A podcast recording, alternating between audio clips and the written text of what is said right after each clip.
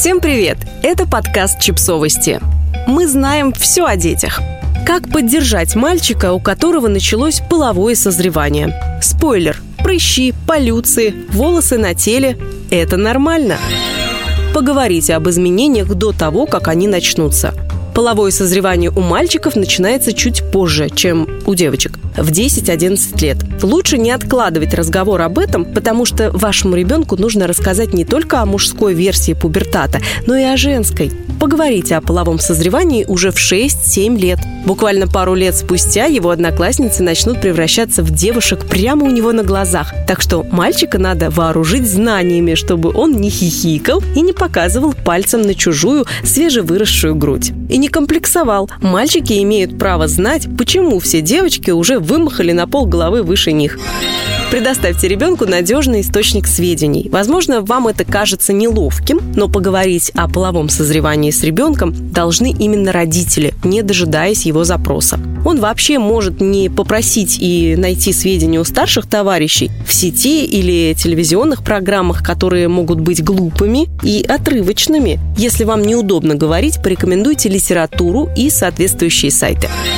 Называйте вещи своими именами и будьте спокойны. Не прибегайте к иносказаниям и эвфемизмам. Полностью и досконально изучите вопрос и говорите, придерживаясь фактов. Возможно, вам придется сказать в присутствии мальчика много новых и смущающих вас слов. Так что можете заранее потренироваться, назвать пенис пенисом, мошонку мошонкой, а эрекцию эрекцией. Потренируйтесь говорить, не хихикая и не нервничая. В первом случае ребенок решит, что вы шутите. Во втором – испугается грядущих перемен. Вам же надо, чтобы он воспринял информацию всерьез, усвоил ее и обратился к вам за помощью в случае сомнений.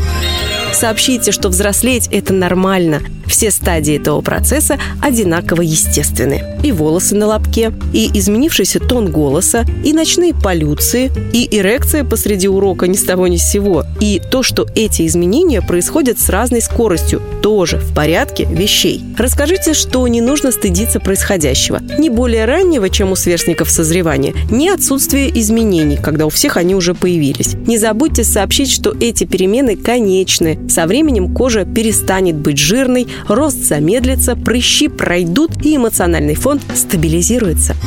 Отвечайте на вопросы по мере их поступления. Старайтесь не оставлять вопросы без ответов. Говорите, ориентируясь на возраст собеседника, но максимально честно и серьезно. Помните, что тревоги ребенка не стоит высмеивать, даже если вопрос кажется вам комичным, а ответ очевидным.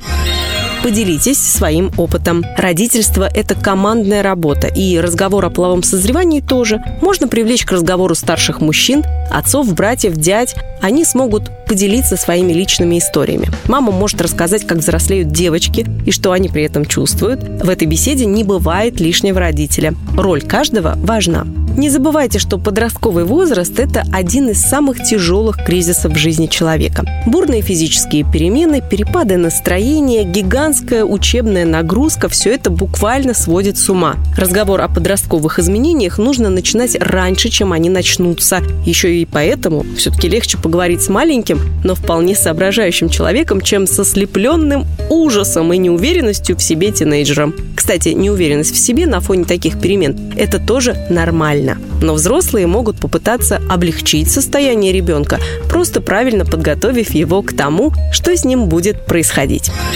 Подписывайтесь на подкаст, ставьте лайки и оставляйте комментарии. Ссылки на источники в описании к подкасту. До встречи!